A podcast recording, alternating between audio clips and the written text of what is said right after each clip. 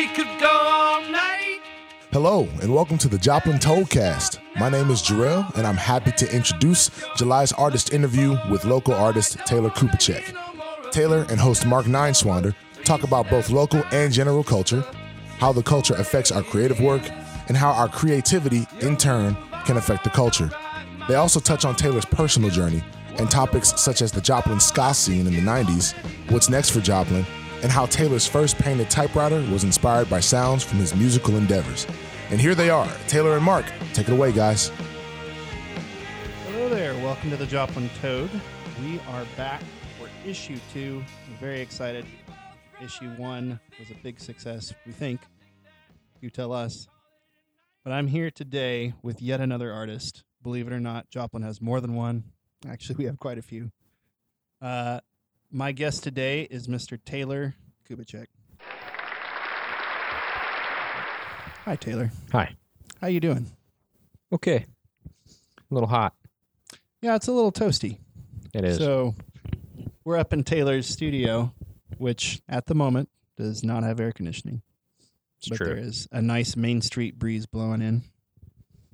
And it's it's very pleasant, very summery. We'll throw in some Seals and Crofts to go in the background here. so Taylor, some people in town know who you are, some people do not. The man, the mystery. Um let's go back a little bit and uh, just tell us tell us about uh, a little bit about your past, a little bit about um, your your history with Joplin. Did you start out here? Um, you are you're an artist now. Um, for those that don't know, Taylor is a painter uh, who does a lot of amazing stuff, and just like to talk a little bit about how you got to the point you're at, both in the community and in your life in general. How far back in the past are we talking? Um, let's not go any further back than like your great grandparents. I think that would be relevant, but oh my god. That's way way way back. really, man, you can jump in wherever you want. If you have relevant childhood stories, we'll hear them. And if you just want to go straight to young adult Taylor, we can do that. Um, I don't know. Um, you know, in junior high, I used to hang around downtown Joplin quite a bit Yeah? after uh, after school. Me and my friends would be waiting on our rides or whatever, and we'd be uh, sort of just bopping around downtown.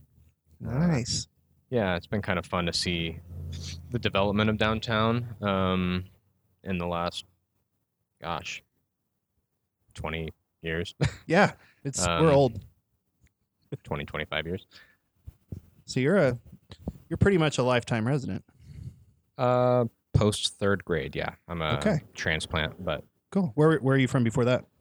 moved here from California, uh, born in Iowa. Okay. Oh, the mystic lands of Iowa. Yes. the Great White North. Oh man, that's awesome. So, So- really quick, what what was Main Street like back then? Uh, I grew up near Joplin, but I didn't hang out like in downtown Joplin. I would just come up with my parents once a month or so. Like what what was it like back then? Um, you know, there were a few hangouts. There were uh, uh, at that point in time there was a little all ages coffee shop, um, What was the which that? is now a- a coffee shop, I believe. It's, it's Joplin Avenue Coffee Shop, but it was originally called the Grind, Uh, and it was a all ages coffee shop slash music venue, and you used to have a lot of punk shows there. It was uh, really? yeah, it was it was great. Uh, on the weekends, you know, we'd go there and see different ska bands or punk bands. Ah, And after schools, you could go there and you play pinball or just like hang around on the couch and that's super try fun. not to be a delinquent. if anyone Um, was trying to figure out Taylor's age, ska music just just did the trick. yeah, hey man, still relevant. Um, Always. there was another coffee shop uh, where the Red Onion is now. That was Mhm. called the the Java House. Um, played a lot of chess there, hung out. Um, the Joplin Public Library was an awesome hangout. Uh, the us cool YMCA. there was uh, Changing Hands. Mm. And then there was another little store over on the corner of Second and Main by the alley called Games and Stuff. Man, why don't we come up with good names like that anymore? The owner of Games and Stuff was awesome. He would hand you a Rubik's Cube when you came in and say, mess with this. So you'd mess with this Rubik's Cube for like 20 minutes while your friends were buying Magic the Gathering cards or whatever. And, Mm-hmm. and then you'd hand it to him when you left, and he would oil this thing till he could spin it. And he was a master at it, and he would have it fixed in like, you know, nothing flat. That's awesome. And he had a he had a computer where he wrote a uh, algorithm to uh, solve Rubik's cubes. Are you serious? Yeah, just sitting in the back. uh, back in the you know mid '90s. so At the point that everyone else was like bored with Rubik's cubes. yeah, and then of course you had Spiva, but no one young really went to Spiva back then. Hmm. Um, They didn't have like the classes and stuff they have now. no, for- there were no real artistic outlets for youth or uh, people under the age of 30, I'd say back then. Other than music, music was the most popular form of artistic uh, uh, expression for younger people in Joplin Joplin. was a ska town. Punk, punk town, ska town. yeah. Would have been an interesting time, like the uh the punk changing hands over to ska. Yeah, well, there was even a few other venues that I didn't mention, but um, Hmm. yeah, some of them predated me. That's cool. So, back to you personally. Uh, junior high, doing your ska thing, hanging out at the library. What's young Taylor like? Were you were you creating anything at the time? Uh, I'd say I was always a pretty creative kid. Um, I was always interested in um, playing music or drawing or just, uh, you know, it's all about learning. Really, creativity is all about learning. Sure. And um, for me, I'm I'm always interested in learning new things and trying new things. So, um, I, I'd say I was pretty well rounded in that in that sense. Around that time was when I wanted to start a Christian rock band. Also, very well rounded. What would you call it? I wish I could remember Oh. games and stuff. Why not? It wasn't a ska band, but I did listen to a lot of the Insyderz with a Z. Cool. So, so yeah. Cool. So, um, did you know back then that you wanted to do something creative, or what? What were you thinking career wise? Junior high, high school. Probably wasn't at all, actually, to be honest. Um, no, I, I wasn't. I had no clue, to be honest. Hmm. Um, I mean, I didn't either. Yeah, I don't think kids at that age should. Maybe they should. Depends on the kid. Yeah, it does. Um, uh, I'd say artistically, uh, my artistic, personal artistic evolution kind of um, started showing up more around my early 20s Hmm. uh, when I was out on my own a little bit. Um, started playing around with painting. Okay. Yeah. So you got started with that pretty pretty early. Yeah, I'd say around 20, 21. Okay. Were you painting the same kind of stuff back then as you are now? Uh, mostly no. uh, and then somewhat yes. Yeah, I, Hmm. I, I would say it's, it's it's evolved. Okay. So you've dropped like the nude ska band stuff. Painting. You- Very You different. can leave Scott out of this. um, I'm gonna. My goal is to bring it back around Okay. as much as possible. well, um, I recall a rental house that me and a roommate had. Um, back when I was about, I think I just turned 21, and um, I had found this massive stretched canvas in an old apartment building downtown, and someone had abandoned it in the basement of this place. Uh, a few of them, and they were stretch bed sheets, is what they were. Oh my gosh. Um, I said, "Hey, I could paint on top of this," you know. Um, so I did. I painted over someone's work. I have no clue whose it was. It was a sort of um, mandala esque abstract stuff that they had on there, and I just sort of painted it white and began again. Hmm. Um, Probably not using using any uh, technical methods that would be acceptable by like an academic, like in, in an academic sense. But um, I do remember making a large painting of a typewriter back when I was about 21. Really? Yes, but it was more of a face that looked like a grinning. It was a typewriter that looked like a grinning face almost, but it was very Huh. large. Um, That's very interesting, and that's something that, of course, you've come back around to later on. Typewriters Yeah. are a big theme for you. kind of strange. I was also in a band back then where I uh, Really? Please, please tell me it was it was it wasn't ska, was it? sorry that truck just drove by. I didn't hear you. What? Hearing the the ambiance of Main Street below Yeah. us. Uh, I said it wasn't a ska band, was it? No, no. It was an electronic synthesizer duo That's amazing. back in um, and what year would that have been? Um, 2002 or three.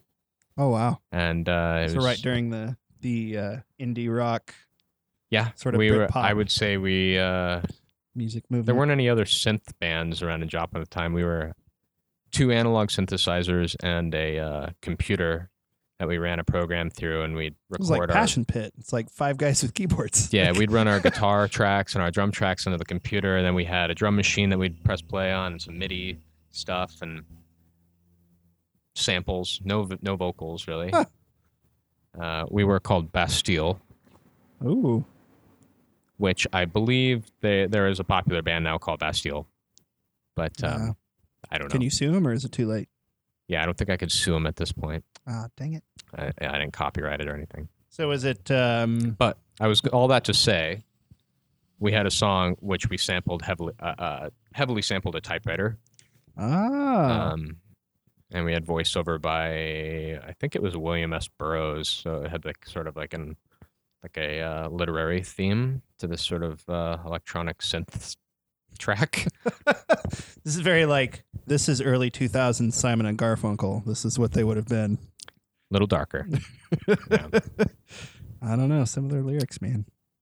So I don't know. I I do think that you know the uh, the arts blend over from genre to genre.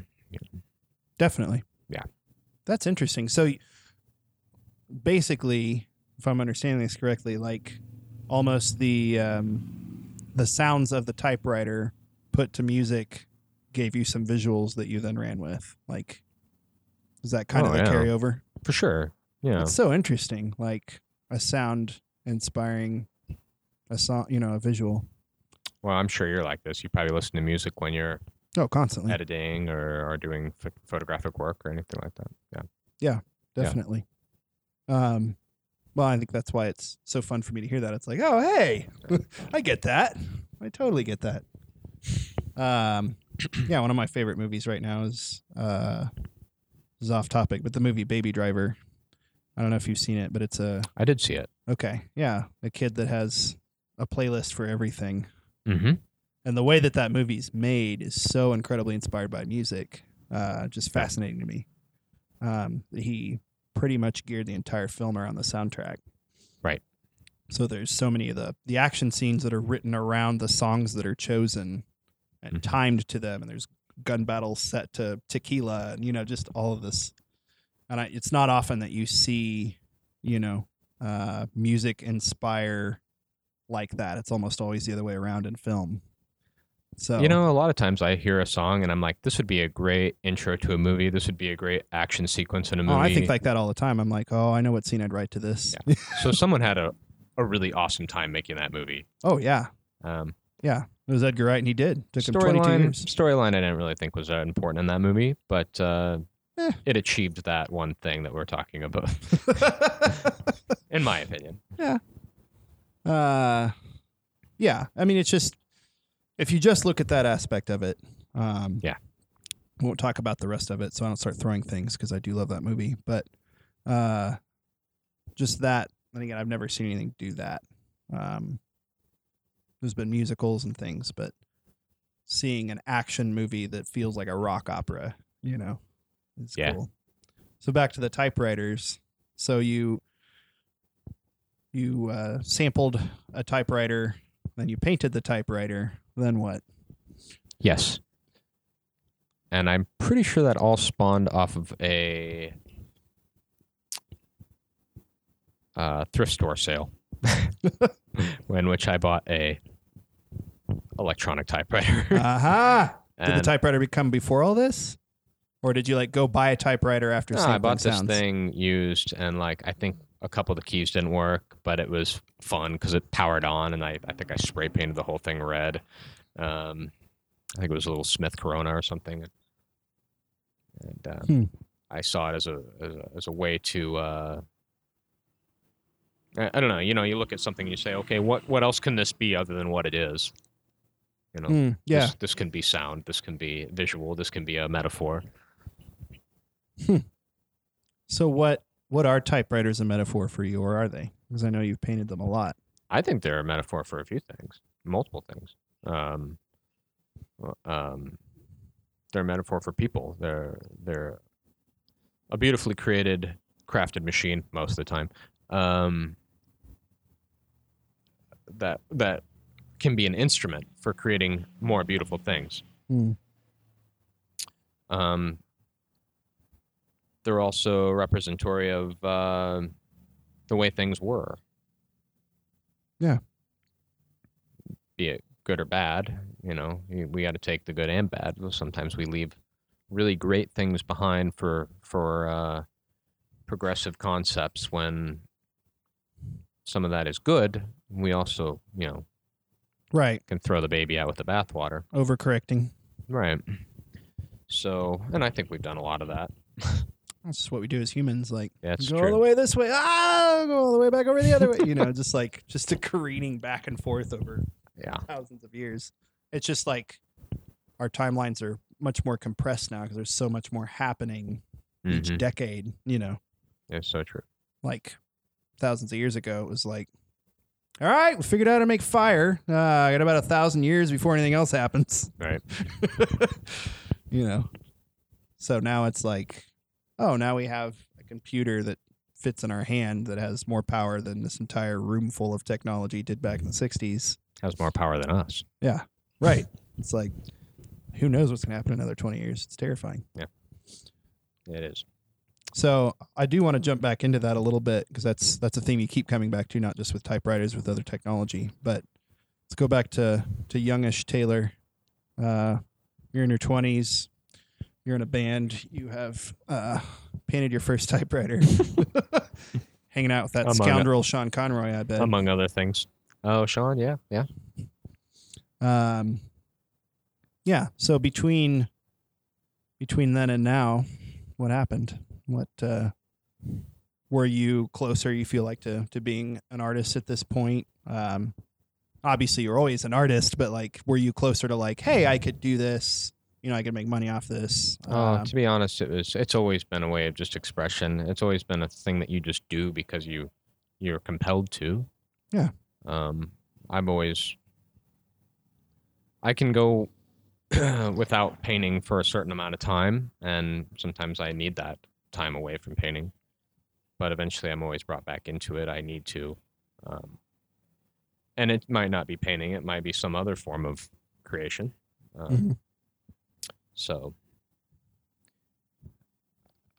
I, I, I, just think it's something that it's in our nature to do. A lot of us. Yeah. No, I definitely agree. Like, I mean, I think that could vary a lot. I can't, but I can't imagine not creating anything. Like, I just can't even Yeah. wrap my head around that, you know? Yeah, yeah. So, um, but as far as just the practicality of it, like, were you thinking about attending an art school or were you, was it still just a hobby? You know, where were you at? Um, no, I've never really liked the term hobby. uh, I'd say that the seriousness with which you treat it, hobby is sort of an insulting word, probably. with anything really. I mean, you either do something or oh, I'm quoting Yoda. Dang it. either do or you do not, right? Either do or do not. Yeah, right. Well, it's either you're you're you're you're doing something and you're actually putting all your effort into it, Mm-hmm. or uh, what's the point? Well, it's probably, mean, I it's guess probably a cultural thing too. We have two genres for art: either hobby or career. I guess. like when we're looking at creators, it's like, so are you a, are you a hobbyist or do you make all of your money from this? Right. Sort of disregarding like, That's true. hey, there's a lot of in between stages that people are in, hmm you know. Uh, but just yeah, culturally, I think that's a lot of times how we look at it. Yeah. Um, what was your next? What was your next move, young Taylor? How long did the band go? That that was like a year, maybe. Okay. Very, you know, not uh, nothing lasts too long when you're young. Um, So true. uh, I bounced around quite a bit. I moved um, out of Joplin. Um, like a lot of younger people in Joplin, felt disenfranchised with the town. Um, mm-hmm. So I'd never moving there again, you know. And then where did I go? I think I went to uh, Indiana, uh, and then to Columbia, Missouri. Then I ended up back in Joplin, and then I moved. How long were you out of town? that was about a couple years. Okay. Um, I ended up back in Joplin. Um, that didn't last again. I ended up uh, in Des Moines, Iowa, and then uh, Lawrence, Kansas, then Portland, Oregon, and back to Kansas. Then I ended up moving back to Joplin, and I've been here ever since. So So everybody has to go through at least And one there's no- round of I'm getting out of this town, but you went through several. I went through several. Um, yeah, and nothing happened in all those times. no, nothing of importance. we're Um, just we're just glossing over. Yeah, yeah. I you know, I would say some people have uh, a more clear cut shot at growing up. Um, I felt mine was uh a lot more um, autodidactic. I Hmm. had to kind of figure a lot of things out for myself Gotcha. you know um so yeah Yeah. Well, I think it's cool that you got to do that. You know, I think, um, speaking specifically about Joplin, but to apply this to, I'm Mhm. sure any small town, small city, oh yeah you know, you have to leave. You know, that doesn't mean you have to stay gone. But you have to leave at least for a while so that, it's true you know, um, it's just like faith, I suppose. There's points where you you have to step back and say, you know, is this is this my faith? Is this my parents' faith? You know, yeah do I really do I really believe this? You know, and then you, if you come back to it, it's stronger. Um, I feel like Joplin is that way. Like we've all, you know, I had my. I didn't grow up in Joplin, but I grew up near Joplin. You know, I was like, Sure. ah, I'm, I'm. And my wife grew up in Joplin, so we are like, let's get out of here. You know, Right. And then moved to Springfield and more to do, and everything was so much cooler and more developed and all this stuff. And it's Mhm. after a while, you know, it's like we don't like the people here. Uh, not to diss you, Springfield. You have some really good people. yeah it's all perspective in general, there is a quality to the people here that's very difficult to find elsewhere. Yeah. You know, so we, we that and we figured out like, oh, we're home buddies. There's all these cool things to do and we don't do them. So might Yeah. as well move back, you know. i really think it's just perspective yeah. it's it's where you're coming from it's not where um where your surrounding is coming from it's not where everybody else is coming from it's where you're coming from and what your approach is uh, i truly believe that Yeah, Absolutely. Um, yeah, I'm sure this happens all over the country where you know, Yeah. gotta get out of here. It's so stupid, you know, and then sure well, people grow up and get married and start businesses and get burnt out and then hit this point where it's like, Mhm. oh man, I miss that town, you know? Yeah. So, okay. So I assume somewhere in there you got married. i did uh I assume because you're, you're married. I am married. Um, yep. I uh, got married uh, a year after I moved back to Joplin, actually. So, Ah, been married for over 10 years now. dang. Yeah. That's awesome. So what's your, what's your lady like?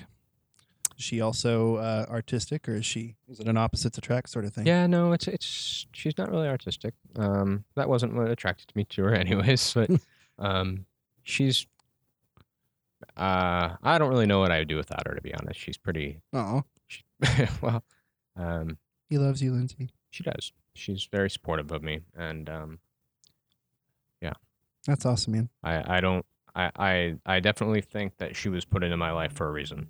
Mm. So Well, I feel the same about mine, so I get it. Yeah. That's awesome. Okay. So uh you're older, you're married, sticking around Joplin. hmm Uh you are and I remember I I met you around this time where you're making art off and on, you know. Um what you know, what led to the jump where you started creating more often? Um and where you thought about like, hey, maybe Yeah. Well, I I um I went back to school um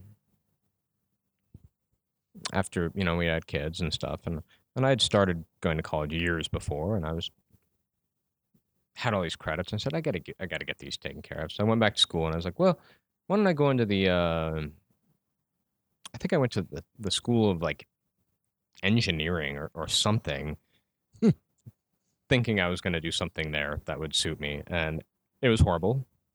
and I, I soon dropped. And then I went into the English department because I, I used to really enjoy creative writing. Um, I thought, well, maybe I can get into that. No, it wasn't just wasn't my shtick. So mm-hmm. uh, I ended up bouncing over to the art department, and I tried graphic design. So everybody says, "Oh, you can make a living with graphic Right. design." I'm like, "Oh, This is yeah, the only way to make money off Got of art. got to make a living here. So, um, and I tried that, and it was okay. Um, it just wasn't as immediately. uh, The creation in graphic design for me wasn't as immediately gratifying as putting paint or charcoal, excuse me, or anything down Mm. and being able to manipulate it. Just the physical aspect of it. It, yeah, truly. So, uh, I ended up. Uh, one of my professors said, "Why don't why why are you in graphic design? Why don't you go into fine arts?" "Okay, whatever."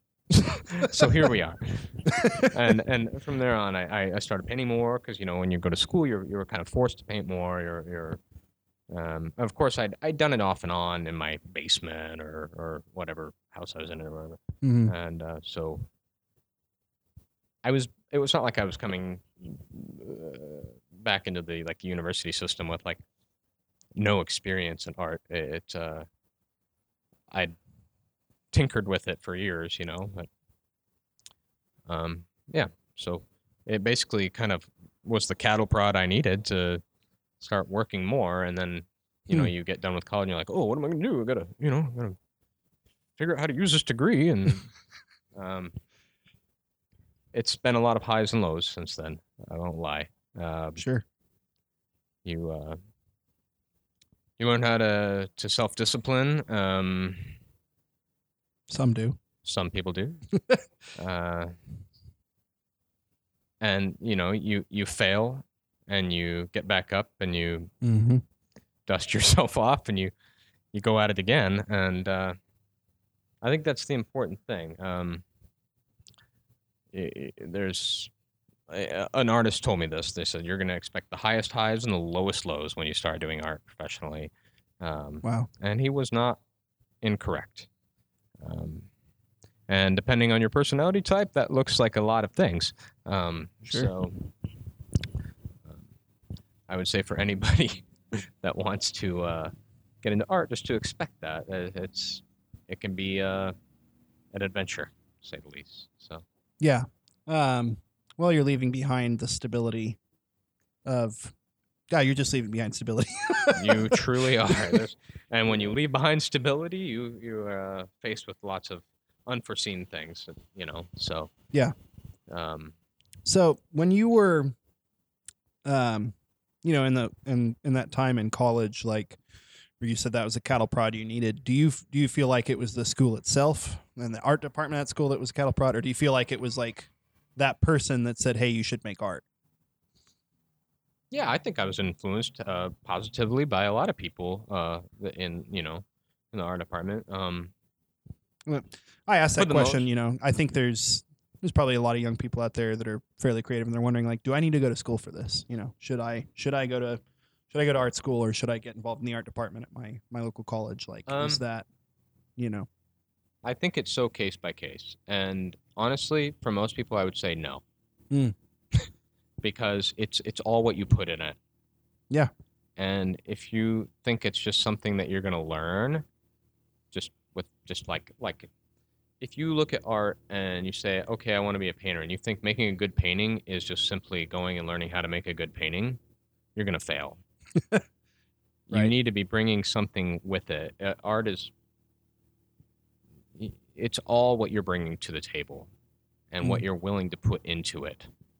If you're not if you if you think it's all going to be solved by a class or uh, So it's just like moving. Like, if you think that moving to a new city is going to fix it, yeah, exactly, right. You have to have you have to have a concept in mind. You have to be ready um, to work hard too, you know, and there's oh, so hard. honestly, there's a lot of you know, as a non-trad going back, there was a lot of young people I was around, and I saw I saw it over and over. People not really doing the work, and I don't know if that that people are just a product of our of their environment, or if it's the the day and age that we live in, or comfort level, or what. But um, what's the point if you're not going to do the work? You know? Yeah. And honestly, and that's why I say, for most people, no, because there's a lot of people out there that can do the work and not even need to go to school. Yeah. We live in the age of the internet. Well, and that's I don't know. When I when I give advice now, like I, I was talking to somebody about photography the other day, Mhm. you know, and they're deliberating, should I go to college, should I not? They're young and they're figuring it out. They're very talented. Um and I said, honestly, I said go, but go take business courses That's right. because you're gonna teach yourself the photography. You love it enough and you're good enough at it. You can teach yourself. Yep. You're not gonna teach yourself the business stuff because you're gonna hate that part. And so that's what that's where you should probably go take a class where someone is forcing the information into you because that might be the only way you get it. You know. And schools are good for ba- uh, really good at uh, teaching just basic fundamentals that maybe you weren't uh, privy to otherwise. Yeah, You absolutely. Um, so Yeah. Yeah. But I mean, I did the same thing as you. I was like, Yeah. I'll try this. I'll try this. I'll try this while I was in college, you Mhm. know.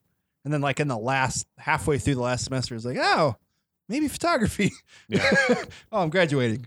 So, well, I'm still trying this and trying this and trying this. I, Yeah. I- it's part of my nature. I, but now you realize, like, oh, wait, that's the fun part. You know, like, it doesn't Yeah. mean, I mean, it doesn't help the stability part, oh, well, it's uh, but it's a, I was telling a friend earlier today. Uh, I I am not good at repetitive, um, creative tasks. Mm.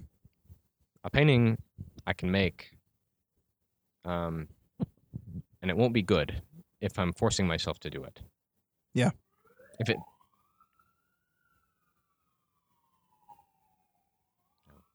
Omit the sirens. here you go, Jeremiah, your first edit point. When I was recording with Luke, I just said Jeremiah's name like 50 times throughout it. It became like a joke. Like, I didn't actually want him to edit it out. I was just like, edit this out, Jeremiah. It's, it's, like when people ask me to Photoshop something. Like, yeah, you can just Photoshop that out. It's no big deal. yeah, sure, I will. I'm to add extra rolls. Um, so yeah, I'm not good at repetitive tasks when it comes to creating. I I- I can I can make a painting, and it won't be good um, if I'm just making myself go through the motions. Mm. Um, if it's if it's an idea that I have that I'm really excited about, I will have a lot of fun making that thing. I will really work hard at it, and I'll I'll, I'll just be in re- kind of. uh, My life will be kind of encapsulated by that piece that I'm working on. Mm-hmm. Um, but if I'm not, and I'm not in a spot that I have that, it's better for me to go do something else. Um, It's almost like a recharge. Yeah. Um, so I, I, I, used to think of it as a distraction or being distracted by things. And I really think that was the wrong way of thinking. Um, Some Mm. people will disagree with me, but um, it can be a distraction for people that are like that if that's not if that's their personality type. Right. Yeah, no, I I get what you're saying. Like there's I don't know, I find more as time goes on, like I'll wear my mind out quickly. Like I'll focus really hard, you know, on something creative and then it's like I need to take a nap. you know, like if I keep trying to create at this point. But it, it you know, or I, I need to play a video game or I need to go mow the lawn Yeah. and it, it becomes like um you become better at scheduling yourself according to how your mind works i think after you've been at it for a long time Yeah. you get where like um you're not beating yourself up as much over uh the ways that you function so because i think that's what we do as artists we tend to be like you know oh i didn't get up early you know i didn't and the problem isn't that you didn't get up early. The the problem is that you didn't put in the work you're supposed to put in. You know, so you get to a point where it's like, I don't work well early. so I'm gonna stay up, you know, but I got the I got the work in. Yeah. You know, and same way with like, yeah, I took I have a buddy that's a videographer and he talks about, you know, it's like I'll stay up late, but like I'll take uh, you know, a break in the middle of the afternoon and play video games for an hour, you know, like I need that. Like it, like you said, it recharges me, and gets my head out of that space. Sure. So you just start figuring out like, oh, this is how I work best, you know. Mhm. Um, my wife and I are both creative. She is not a morning person, and so like creating in the morning would be awful for her. Um, and then I'm falling asleep at nine o'clock at night, and she's raring to go. you know, Yeah. uh, and I'm you know seven a.m. Like I could not be more creatively charged than at seven a.m. You know, Right so you know we both just learned like this is this is when we work best. Yeah. So I remember talking with a, a buddy about that that he was, you know, kind of frustrated with himself because he was like sleeping in every day. Like, ah, I should get up early. Then I find out like he's doing his best songwriting at like two in the morning. Sure. it's like, well, buddy, you put in the time. Like it's just a Yeah. different, you know, you just restructured it. I'm thinking he's probably younger than you and I. That's true. Mhm. That's I used to be like that. sadly very true. I don't, I don't, I don't pull as many late nighters as I, I, I used to, unless I absolutely have to. Um, yeah. But yeah, I, I do a lot of uh, different creative things. I mean, personal projects. I, I always stay busy. I'm never. I'm usually very. I, I I'm rarely sentient. Hmm. you know. Yeah, yeah. So. So what are what are some things that inspire you? Oh A gosh. very um, original question. Yeah. Um, but you've never been asked that before. Uh, hmm. Uh, uh, I don't know. I, I try and pay attention to um, sort of the zeitgeist and the ooh, big word, uh, overused cliche word. Uh, I, I oh, try. that sounds I, like an artisty word. I try and pay attention to the to the uh, sentiment of, of of the times. I, I try and pay attention to. I try and pay attention to the aesthetic of the times, really, because I think it speaks a lot to us, uh, uh, into our lives. Um, it's it's mirroring um, who we are. That's interesting. And uh, a friend of mine today was speaking of uh, um, something in the field he's in. He said, when somebody's, when everybody is going one direction, and this is this applies to you. He's a photographer. Said, when everyone is is is going one way with their work, go Mhm. the other way. Mhm. But I thought about that. I said, well, that means you have to be paying attention to where everyone's going. You know, that's, that's um, Huh. I that's think I think we can draw a lot of inspiration from that, yeah. and and then we we put that through our own brains, our own creative faculties, and spits out on the other side. That's that's what we we get to work with. It's a whole uh, gentle as a dove, wise as a serpent thing. Like, Well, um, I mean, that's an aspect of it, but like, I'm losing my thought. Uh, I'm saying to stay fresh. To edit out my space out, Jeremiah. what's that? said edit out my space out moment, Jeremiah. Oh, or I quoted a Bible verse and it didn't play. I wasn't quite understanding that one in, in in the in the frame. Well, it made sense in my head for a second, and then I like couldn't tie it back in. But Ah. uh, I guess I just meant when I was quoting that um, was was thinking of how like we're meant to, you know, as creatives, we're always probably going against the culture a little bit for the most part. Um, we're we're try- at the very least we're trying to bring something new to the culture, but like some people think that means ignoring the culture.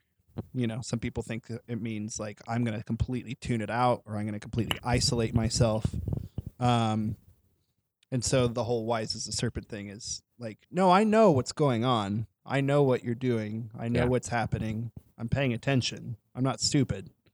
But then gentle as a dove is like doesn't that doesn't mean i'm like you know trying to start a revolution or trying to fight you um Right. i'm just trying to bring something new you know i'm trying to um and i'm you know i'm doing it in my own gentle way Absolutely. but with and complete awareness of like what it is that's already happening in regards to that, I think too many um, artists uh, are trying to. Um, I think too many artists feel embattled, or like they're uh, or like they're they're needing to uh, be proactive with some sort of changing voice. Mhm. And when they do that, they really limit the scope of what they're able to create. Does that make sense? I think that when you isolate your work to being in about one thing so much that you're you're really limiting yourself. What are some examples of that and it comes think? off as trite. yeah like overstating or hmm repeating yourself Or just another reiteration of what somebody else said or did or or painted or wrote about or sang about. Yeah, well, and that's something I notice a lot right now is like someone will create something that is it's saying something meaningful, and Mhm. it's saying something that's true. But then when you step back and look at the culture, it's like, oh, but like everyone is saying that right now. You know, like It's true. you're just contributing to this enormous wave, And we all get caught up in it. you know, and it's like it's true and it needs said, but you know, we're also supposed to be saying something new, I think a lot of the time or or bringing back the old Not necessarily new.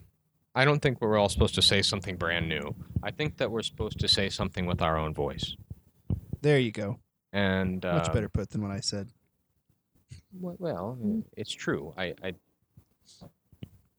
I think too many people speak with someone else's voice. That's a really good way to put it.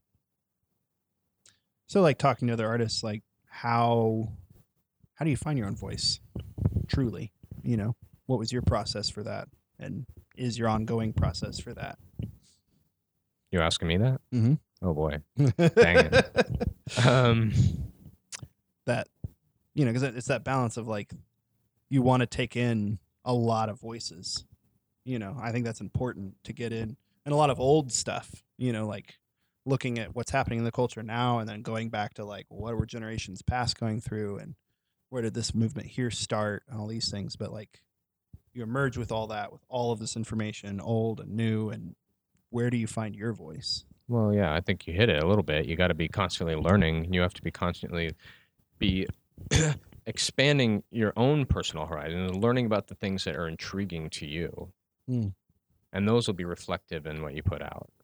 Um, and yeah, look at the past, see what see what's already been done, see what people have already talked about, and then recognize the fact that you're a little blip in this entire chronolo- chron- chronological timeline. Uh-huh. Um, you know, well that's yeah and then Uh, don't take yourself so seriously because of it. Right. Yeah. Definitely. I think that's that's a big problem, you know, for a lot of people. My friend Lance talks about this a lot. Like anything you tell him about, just it's almost like a a running joke. But be like, "Oh, have you heard about this? Or did you read that?" And be like, "Yeah, they did that 200 years ago over here." like, yeah. you know, he's always like, "I'm gonna." You know, I'm gonna track with this person for a little while. I'm gonna figure out like where who did they learn from? And then you figure out who did they learn from, you know, Mhm. and trace it all the way back until you can be like, oh, we've already done this before, you know. Yeah, nothing And new so- under the sun. Right. And then Yeah. when you realize that, you know, one, you can start seeing where things are going if you are paying attention to what's happening now. Yeah. And two, like you said, you can stop taking yourself so seriously. It's like all these things that feel, you know, so now and relevant to you. Like, we've already done this. Yeah, yeah. I think that we definitely take take things too seriously sometimes. Now, I, I definitely think you have to be true to yourself and what you believe, and you have to know what you believe. Yeah. You know, um, I think enough. A, a lot of people don't know what they believe anymore, or they question what they believe. Um, You think that leads to weaker art? pardon me. You think that leads to weaker art? Not knowing yourself? Or do you feel like Oh yeah, art can be something that helps lead you to yourself a little bit? I think it can be both. I think it is both. Mm. Um, what what what are you going to create that's unique if you don't know what you believe in? That's fair. You're going to create what somebody else believes in. Ah, Um, even if what you believe turns out later to be wrong, and then you learn better, mm-hmm. at least you're moving forward. it's true. Yeah. Just reminded me of I was talking to a buddy earlier and he said, I'm gonna butcher his quote, but uh he's talking to a business school uh in Albania, which is pretty cool. But he was saying to them like, know, you know, you need to know who you are and you need to know what you believe because everything is for sale. And if you don't know who you are, then so are you. That's fact. That's very true. which is where I think you could tie that into the art world, the whole like sellout thing. We have this like debate about who is a sellout and is that person selling out by doing this? And it, I think it comes down to like, do you actually know who you are? Because if you know who you are and you're like, no, I believe this and I am this, and yeah, I'm going to make this advertisement with my art and I'm supporting my family and there's nothing wrong with that over here, you know, and then you have somebody else that, uh, is totally selling out. You know, if you look at the the phrase differently. I think it's a juvenile argument, personally. Yeah, I I, mean, yeah. It's not necessarily about selling out. We live in the world we live in, and yeah, but yeah, and I I think you're right. I think the phrase, um, I think the phrase is debated probably when people don't know who they are. Yeah. You know, because then they're like, "Am I selling out?" And it's like, if you know who you are, you're not I hear asking. I hear less and less of that actually these days. Uh, maybe it's a generation below us. Um, you know, the what is it, Generation Z, or Generation I don't know what the generation below us is, X but nine you know, nine point two. B Um, red. but I, I think I I think the generation below us is so much more consumeristic Yes. than everybody already was. Um, so much more social media, internet driven. Um, I don't think anybody has a problem with selling out at these at this point. That's, that's I mean, true. when you have a thousand s- selfies being uploaded every millisecond, you know, Is that an actual stat? Yeah. We're gonna say it is. yeah, it is. I just made it up, but uh, it's probably true. It's probably more than that, you know. Probably Um, conservative estimate. so yeah. So, what are you working on now? Um, well, typically I have at least one painting in the works. Right now I have a painting in the works. um, I poured 1,200 pounds of concrete by hand last night. Holy crap! Yeah. See, see, I do these different things to kind of keep me going. I, Oh my gosh! I poured a monolithic structure. Are you Um, serious? How much does that concrete? Much concrete even cost? what's that? So how much does that much? How does how much does that much concrete cost? That's a tongue twister. Uh, Apparently. That was about a hundred bucks. Okay. but you know, is a creative endeavor. Mhm. I I also have a history in concrete. I was I was doing decorative concrete for a while when I was first married, and um, I I really love it. I Hmm. love I love the material, and I've been thinking a lot about um, seeing how I can utilize that in more artistic, expressive ways. Mm, Um, that's fun, man. as an aside to painting. Yeah. Yeah. Yeah. I think there's I don't know. I think most of the prolific artists that we think of, you know, whether it's musicians or painters or whoever, we're doing that probably. We're doing all kinds of things and we just happen to know about one of them. You know, you look at people like uh I was at the bookstore one day and I picked up a book by David Byrne Oh yeah, uh, from Talking Heads, and it's this book he did. It's full of like these weird like thought sketches and like diagrams. It's like, man, this guy's really interesting. You know, like sure, everybody knows, you know, his weird '80s music, but he did all these other things. You know, and you look at guys like that, or David Bowie, or you know, hmm and you look at people like Picasso or you know they're doing all these other things and all like all that other stuff just kind of gets lost over time. It's like, oh yeah, he painted the weird things, you know. yeah, sure. it's like that's all we remember, but it's like he did all this other stuff, you know. And I, you wonder how much I don't know. Probably wouldn't have been nearly as prolific or nearly as good if they'd just taken that one thing and like only done that. Like they would have gotten bored. I, I think so. Um, I'm actually really envious of painters that can just do nothing but paint, and then there they, they exist, and that's all they do, and they just Hmm. one after another, uh, another. They just keep pumping them out, and I'm like, okay, well, I'm gonna keep painting too. I'm just, I, I need these little cyc- cyclical breaks. Mhm. Um, Yeah. like it or not, that's I can't help it. I think that's cool. But Uh, I, I always come back to it. So well, you have to play. you do. you know and when you when you lose the feeling of play i think the work gets starts to fall apart Yeah. you know and it doesn't mean you always always have to feel like you're playing you know because sometimes there's just such a seriousness to it there's that but like you definitely need to keep you know keep that in your life at least um and i've found you know i've started adding on more things I'm like oh i didn't know i could do that or maybe i i can't but it's fun Yeah. maybe I'm really terrible at podcasting, but I think it's kind of fun. you You're know. doing a fine job. Well, thank you, sir. Fine job. Everyone else is like that liar. Uh, yeah. So all, all this reminded me of um, for those people that are Joplin residents who have no idea who Taylor Kubicek is. If you drive past the old downtown Y off of uh, what is it, Fifth and Wall? Sounds right. Yeah, Sixth, right in there. Something like that. Uh, there's a giant wall with blue sky and pencils going through paper airplanes.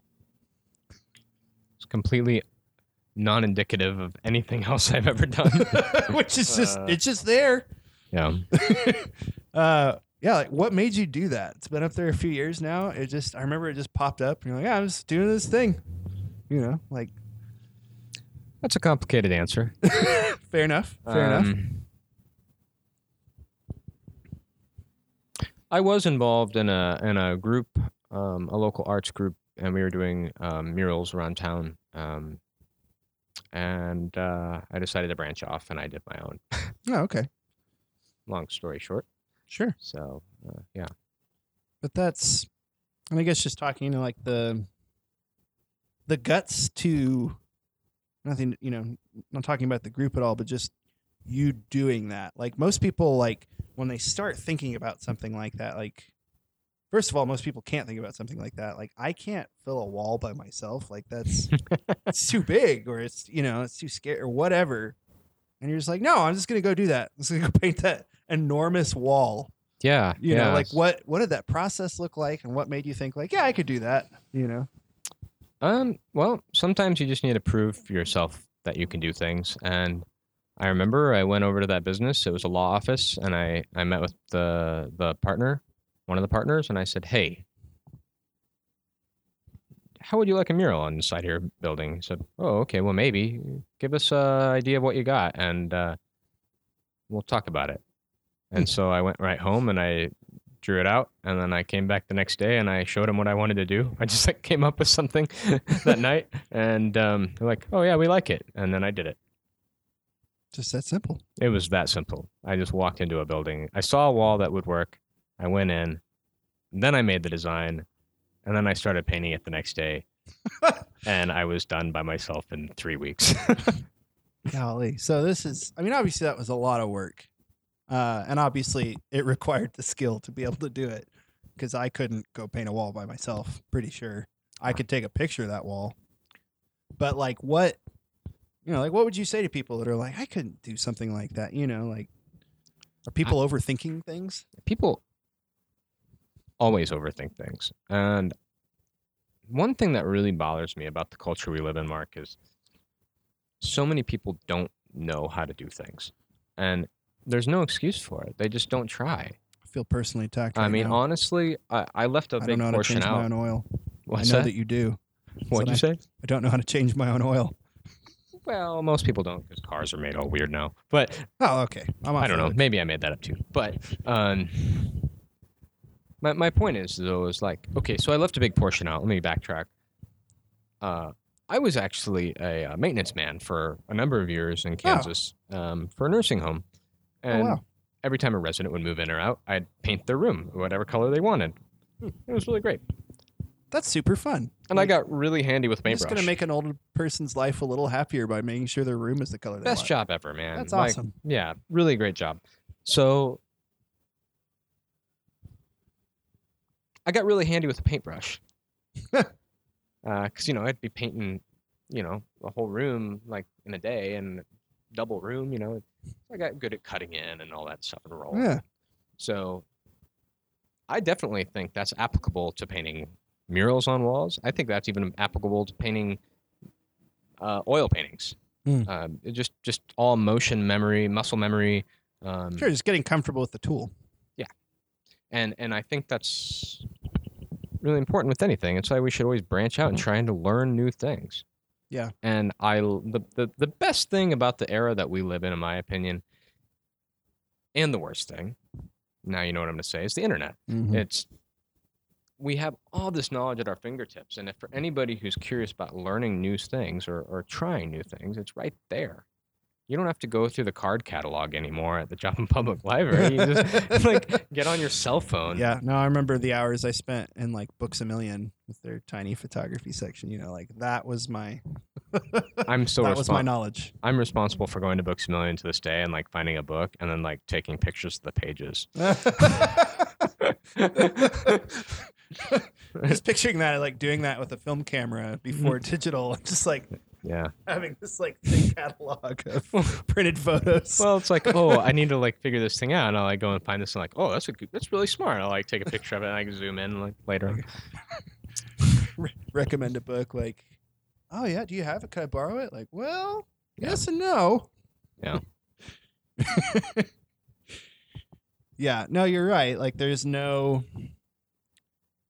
If you don't want to learn the thing, it's fine. But there's never an excuse to say like, well, I don't know how to do that. It's like, yeah, but you could. Yeah. You know? And I do it all the time. I get intimidated by something, and hmm I always have a buddy. It's like, just YouTube it, man. I'm like, that's too. Oh, you're right. yeah. Like, you know, and they come over and they do it for me, and then I'm like, man, how did you learn how to do this? I'm like, I just YouTubed it. I'm like, damn it. That's right. And if you don't try, you don't learn. Yeah, but and the the being comfortable with your tools thing too. I mean, that's really interesting.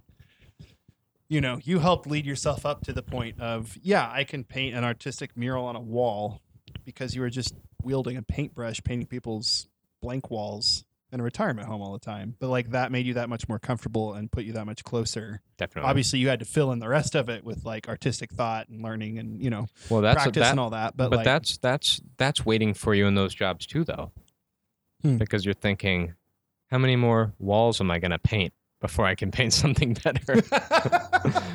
Any jobs like that, you know. I, I- boredom. boredom can be really good. oh yeah, I, I was. I worked a lot of trades jobs, you know, and Mm-hmm. work in construction. Like, Well, and that's That's a big. I remember our work- generation. We don't know how to be bored anymore.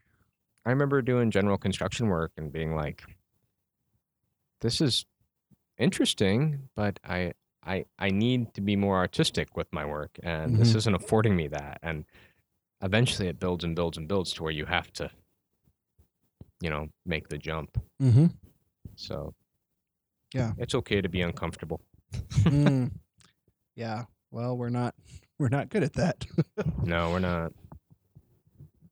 Hmm. Well, as far as um, your existence right now, right here in Joplin, uh, your painting, being part of the artistic community here, um, you know, where do where do you feel like Joplin is heading? What are you? You're observing the social patterns all the time, and you're you're seeing where culture is going, and you've been here a very long time. Um, you know what what do you feel like is happening in Joplin right now? Well, artistically, I don't think it could be more positive than it is right now. Mm. Um, uh, as far as the fine arts go, um, That's I- cool to hear from somebody. well, I just you know- I just see a lot of change happening around me. I see people investing in the arts. I see uh, I see them labeling downtown as the arts district now. I mean, Mhm. that's sort of unprecedented if you think about it. Yeah. Um, I- think that you have people wanting more of that culture. Um, I think a lot of it's being influenced by Northwest Arkansas right now Mm-hmm. um, and I think a lot of people are seeing how much they're investing in their their culture down there, and uh, they're saying, "Well, why can't we have that here?" Um, right because it's only an hour always away. you'll you'll always have the naysayers. Um, Joplin's always had naysayers. I feel like either they're going away or they're quieter though, well, or maybe I'm just not paying attention to them. I don't know. it doesn't matter. Either Yeah. way, they don't matter. Um, I mean, you know, as people and souls and stuff. I mean, they matter, but that that sort of attitude is becomes infectious, Mhm. and uh, and, and whether they like it or not, things are changing here. And you know, when I was younger, uh, there wasn't much of an outlet for artistic kids or, or youth, and that's completely changed now. oh yeah, And just in the last ten years, I mean, I mean, the last Five five, years, years, yeah, man. Like, been there's huge. just so much happening. so I don't know. I have I have a lot of hope for it. That's cool. Uh, me too.